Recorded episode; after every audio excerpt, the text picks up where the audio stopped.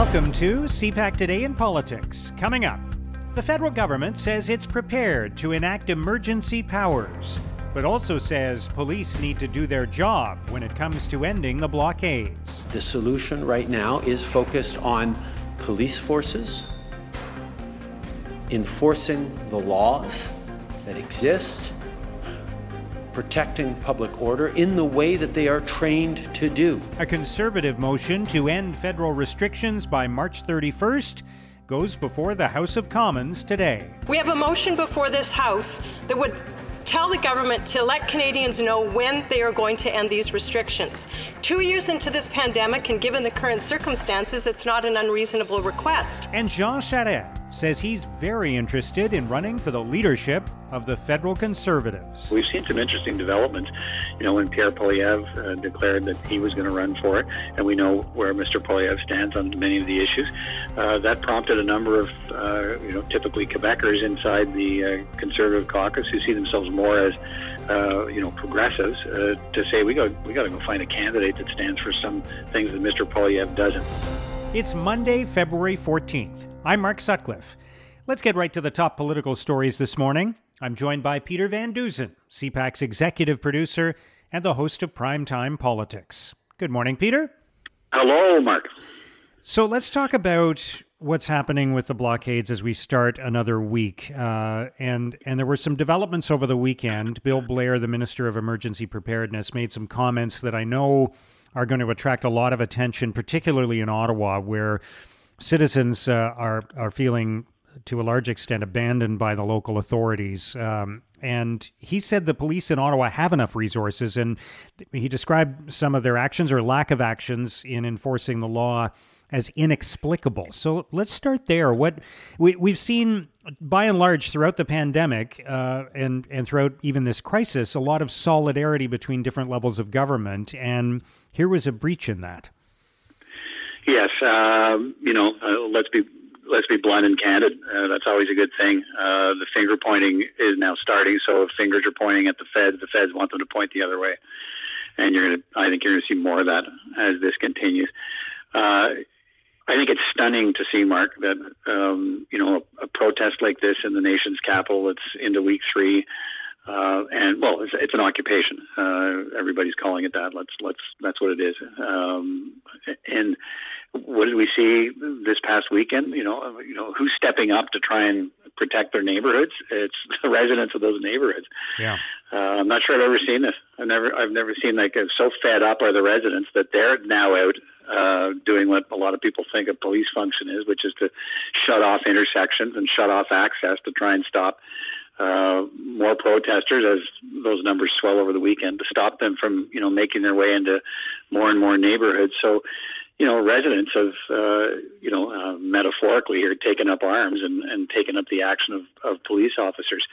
But you're right. This is a, a, a big crackdown in solidarity, and you not only have Bill Blair, the Minister for Emergency Preparedness, uh, saying uh, the police response is inexplicable. He's saying that uh, the federal government uh, is examining very closely the possibility of of invoking the Emergencies Act and um, essentially allowing uh, them to take unprecedented or nearly unprecedented measures to swoop in and try and shut this thing down. And so many other stories uh, as well uh, about the police response in Ottawa and you know the police chief saying I need 1,800 more officers to try and clear this out. We have a plan, and then we have lots of reports over the weekend of people saying that's why there haven't been massive uh, numbers of new police officers sent to Ottawa because there is no plan and they won't send anybody else until there is a plan. And so there's a lot of contradictory information uh, from various levels of government.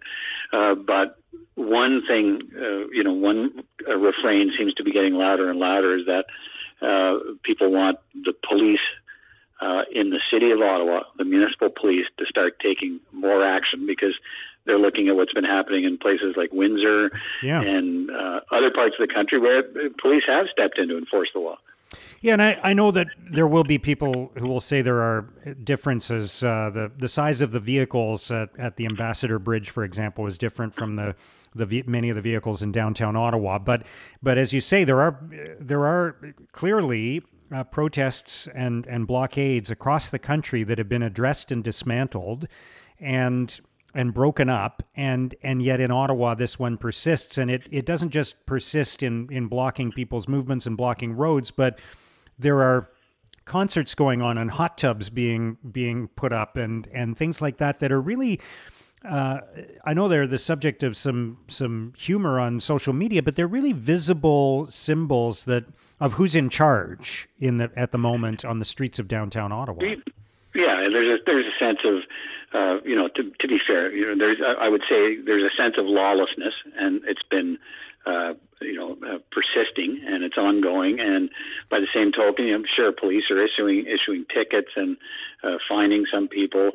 Uh, but you're right. The images of, of hot tubs and cooked tents and you know people hunkering down and uh, moving in go huts and you know go huts lined up along uh, the office building that houses the offices of the of the prime minister in, a, in the capital of a of a a G7 nation. You know residents protesting the occupiers.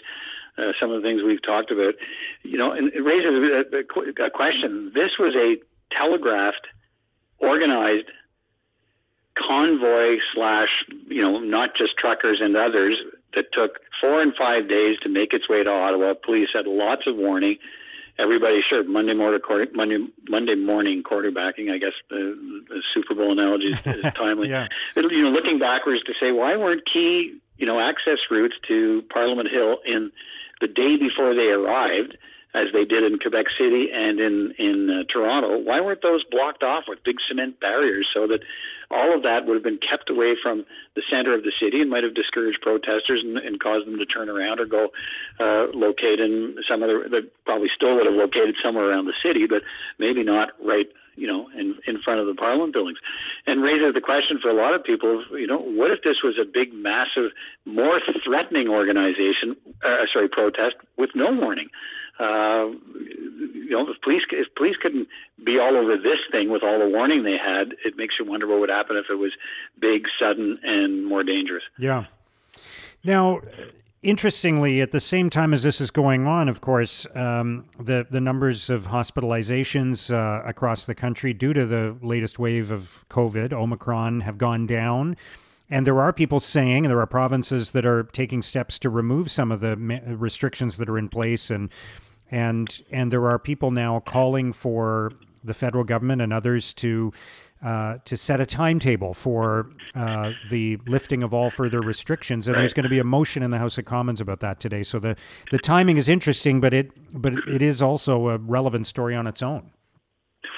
Yeah, there's a there'll be a vote on this conservative motion this afternoon in the House, and what I'll be watching for is how many Liberals might support it.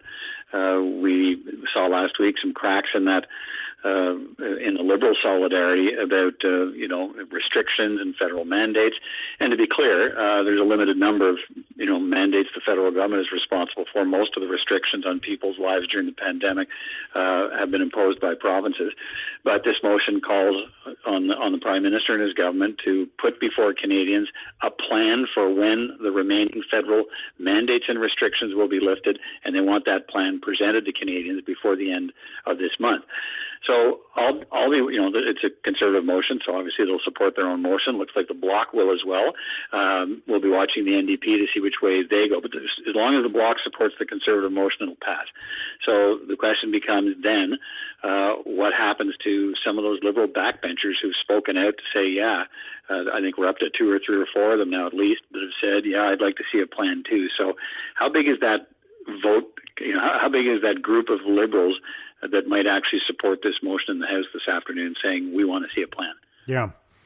Going to be interesting to watch. All right, before we go, Peter, um, let's talk about the conservative leadership race so far. And I know that there are conservatives who have been uh, looking for an alternative to Pierre Poilievre, who has declared his intentions. Uh, there are those who, who want to see someone else in the race who maybe is more of a uh, red Tory or a more centrist um, kind of conservative. Um, and Jean Charest, the former uh, progressive conservative federal leader and former premier of Quebec, his name has come up, and he said he was thinking about it on the weekend. Um, so, where do things stand with that, and and with the race in general? Well, I think this is the uh, this is you know the debate uh, taking place within the Conservative Party and really, really taking place within uh, the Conservative caucus uh, on Parliament Hill, and that is uh, what some have described as sort of the battle for the soul of the party.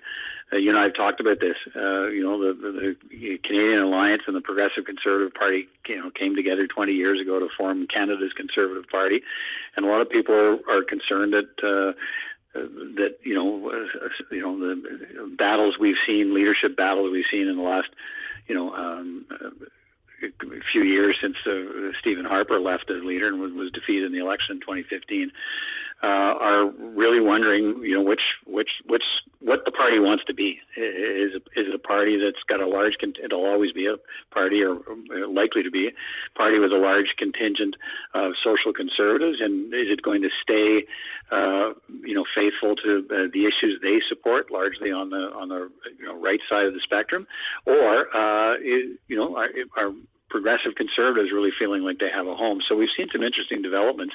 You know, when Pierre Poilievre uh, declared that he was going to run for it, and we know where Mr. Poilievre stands on many of the issues, uh, that prompted a number of, uh, you know, typically Quebecers inside the uh, Conservative caucus who see themselves more as, uh, you know, progressives uh, to say we got we got to go find a candidate that stands for some things that Mr. Poilievre doesn't.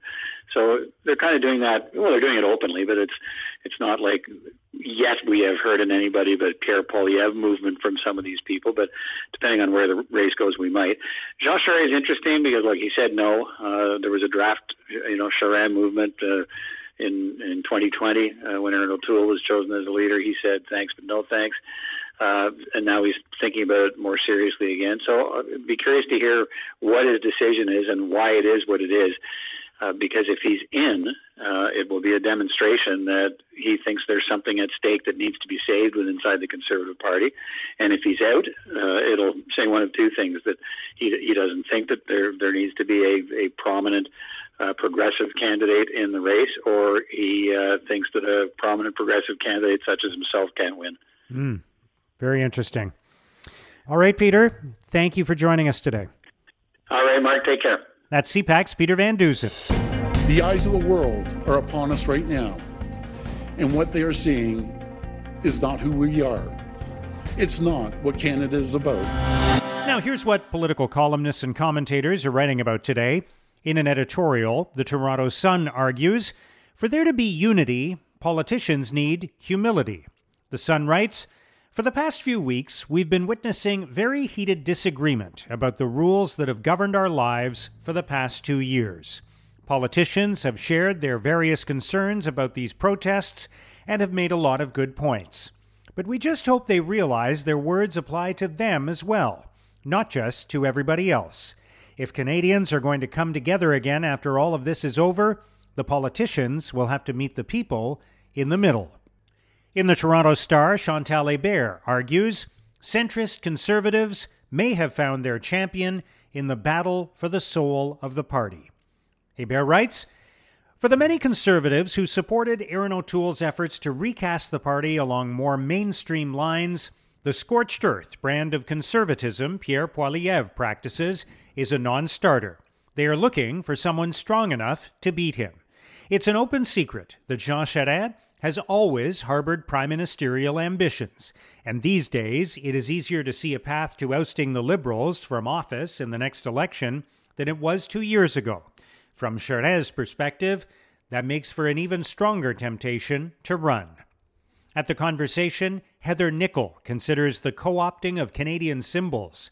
Nicol writes Symbols matter to Canadians, so it should come as no surprise that the Freedom Convoy has sparked conversation with their use of Canadian symbology. There are Canadian flags, right side up and upside down, Donald Trump flags, and provincial flags, alongside known hate symbols on the streets of cities and at border crossings across the country.